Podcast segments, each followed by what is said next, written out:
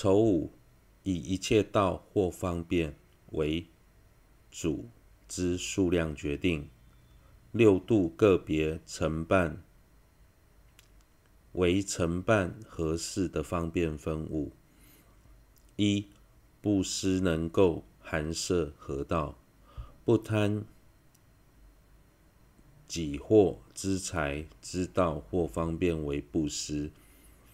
因修施舍能离贪爱彼故，透由何方法，才能让我们对于已获得的资财不生起贪念呢？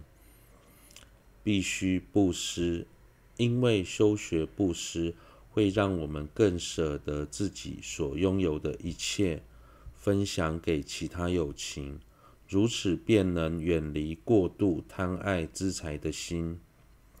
二、持戒是何事的方便？防护为祸诸未得净所生善乱之方便为持戒。因能安住比丘律仪于世间事一切善乱皆不生故。平常我们为了想要获得自己想要的东西，心中会有许多杂念，若想防范这种情况发生，就应该持戒。以出家法师为例，由于比丘戒中明确规定，出家法师不可从事务农、经商等世俗行业，以免妨碍修行，所以在受比丘戒后，若能认真持守比丘律仪，就不会把心思放在世俗的事情上，也就不会为此感到忧虑。三、忍辱是何事的方便？不舍有情之方便为忍辱，因能不厌他害所生一切苦故。当我们被其他人伤害时，要是内心无法安忍。自然就会对他人的行为感到不满，进而排斥，甚至仇视对方。心中的怨气不断累积的结果，就会完全弃舍对方。因此，如果能够修学忍辱，内心对于他人伤害自己所造的痛苦，就不会产生厌恶。四、精进是合适的方便？能增长善之方便为精进，因发精进，尽善增长故。若能抱持欢喜的心去行善，对于行善就不会感到厌倦，而能持之以恒。所以精进是使善业迅速增长的方法。五、后二度是合适的方便？能净障之方便为后二度，静虑能净烦恼障，般若能净所知障故，是故定为六度。论云：不贪诸净道，于防为得善，不舍有情真，于恶能尽障。行者修道时的障碍。可以分为烦恼障及所知障两种。烦恼障是获得解脱的主要障碍，所知障则是成熟佛成就佛果的主要障碍。若想断除任何一种障碍，就必须修学静律及般若，二者缺一不可。既然如此，为何正文要特别强调静虑能净烦恼障，般若能净所知障呢？对此，我个人认为，大乘行者为了救度一切有情，以断除所知障、成就佛果的作为目标，所以在思维空性的义理时，会从各种不同的角度，以无量的正理来证悟空性。最终就能在菩提心的方便品的摄持下，以极为坚固的证空性见来断除所知障，因而提到般若能断能尽所知障。小乘行者为了获得个人的解脱，只以断除烦恼障为目标，所以在思维空性的义理时，仅由少数的正理来证悟空性，观修空性的力道也相对微弱。相形之下，就更着重于止修，因而提到静虑能尽烦恼障。丑六，观待三学之数量决定分二：一、六度含摄在三学中。戒学之体性为持戒，又此若有布施不图之财，方能受持，故布施为戒之资财之粮，又受持己，堪忍他骂不还骂等而作守护，故忍辱为戒之眷属，尽力尽虑即是定学。般若则是慧学，精进片属三学，是故定为六度。论云：以三学为主，佛正说六度。初学摄前三，后二摄后二，一者三分摄。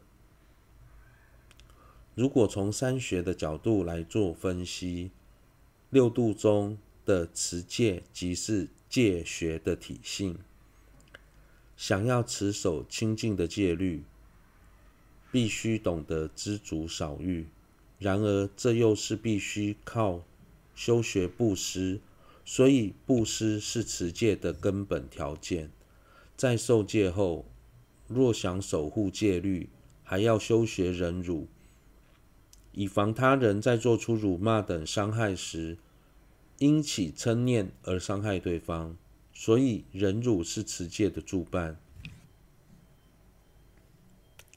静虑即是定学，般若则为慧学，精进则骗属三学。因此，因此从三学的角度来分析，六度的数量也是决定的。二。了解六度的数量决定非常重要，应以何种圆满之身，圆满何种智力，自他毅力，住于何乘，应具几几许方便之相，修行何学，应知六度圆满含摄如此身、力、大乘、方便诸学。此为菩萨一切修持要义之大总集。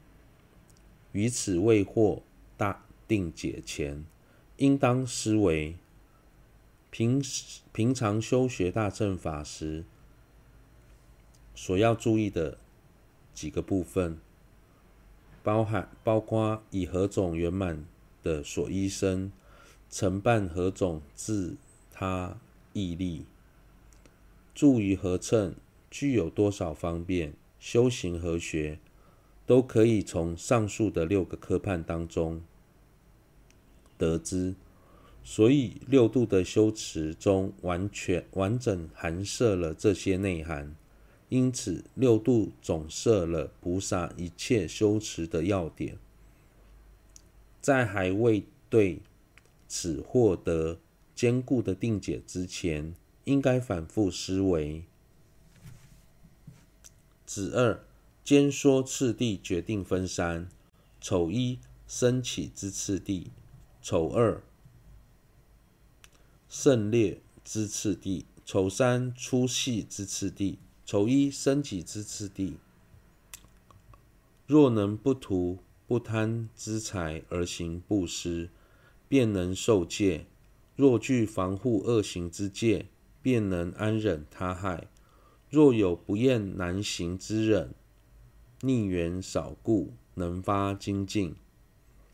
若于昼夜发起精进，令心于善堪为意识，则能生定；若心入定，则能如实通达真义。六度升起的次第，假如不能不贪图资财而行布施，就不会为了满足个人的欲望而去伤害他人。所以能够受持戒律。若能真正认真持戒，防护恶行，就能安忍他人所造的伤害。要是对于难行的菩萨行能够安忍而不厌倦，逆缘便会减少，如此便能发起精进。如果早晚都能精进修道，心就更容易安住于善法上。此有利于升起禅定。若能专注思维诸法最究竟的本质，最终便能如实通达空性。丑二，胜劣之次第，前前为劣，后后殊胜。六度的优劣是以果报的大小来分析。六度当中，修学前者所感得的果报，要比后者为劣。丑三，粗细之次第，较于后者，前者较易去入造作，故为粗浅；较于前者，后者较难去入造作，故为深细。经专言论云。依前而生后，着于胜劣故；粗浅深细故，依次是彼等。六度的粗细，则是从修持的难度来阐述。六度当中，前者较于后者更容易行持，所以说前者相对于粗浅。后者相对于深细。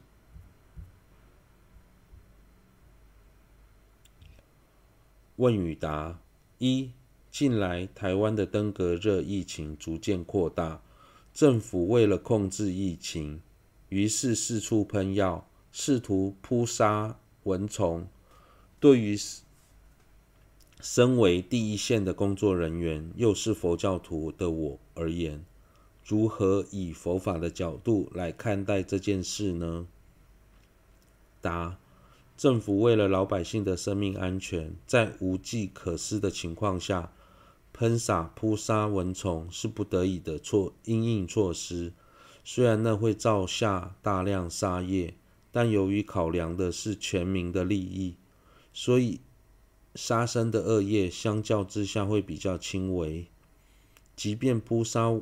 蚊虫的动机中有一部分是为了利益人民，但不可否认的是，其中也存有想杀害蚊虫的念头。所以，从造业的四种条件是意乐加行就近来分析，这四者全都具备，因此杀生的业业道完备。这也是确定的。由此可知，在做某种行为时，由于心念的不同，使得业力会有强弱的差别、强弱的差异，甚至会有一种行为里同时夹杂着善恶业的情况产生。因此，若站在不想造恶的观点来讨论，那就应该避免杀生。但假使疫情已经爆发，为了多数人的生命安全着想，喷药也是在所难免。然而，与其等到疫情扩散再来大举喷药扑杀蚊虫，不如平时就将环境打扫干净，以杜绝蚊虫的滋生源。这才是防治登革热的根本之道。二，当我们发现朋友犯下严重的恶行，例如偷盗时，是否应该通知警察？如此一来，是否会违背大乘中不伤害他人的精神呢？当发现自己认识的朋友犯下偷盗的恶行时，应该设法规劝，让他有改过自新的机会。假使对方屡劝不听，并已无计可施，为了不让对方继续造恶，避免有更多人受到伤害，此时就应该通知警方。虽然这么做可能会使对方受到法律制裁，但如果能让对方因此汲取教训，改过向善，从长远的角度来说，也是一种利他。然而，假如朋友犯下的 罪不可赦的几大恶行，在正在淘气当中，此时为了多数人的利益着想，应该尽快通知。警方将他逮捕，以免人心惶惶。三，身为警察的我，在取缔民众不法的或违规的行为时，应该抱持什么心态，才不会变成在损恼众生呢？答：为了多数人的利益，警察应该保持为民服务的心，公正执法，不因执法过当。或是刻意偏袒，由于执法的动机不是出于害他，加上那是行使职警警察的职权，所以不会成为是在损恼众生。就像护士帮病人打针，表面上会造成病人的痛苦，但其行为并非是在损恼众生。四。近来，媒体时常披露许多团体在募款后没有落实专款专用，以致自己在捐款时内心不时会产生怀疑，甚至影响捐款的意愿。请问，没有专款专用是偷盗吗？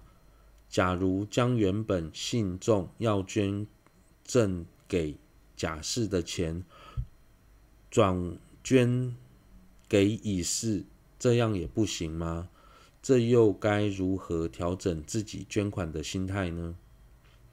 答：假使最初募款者以盖甲士为的名义募款，之后擅自将募款募得的款项捐给乙士或做其他用途，即便没有。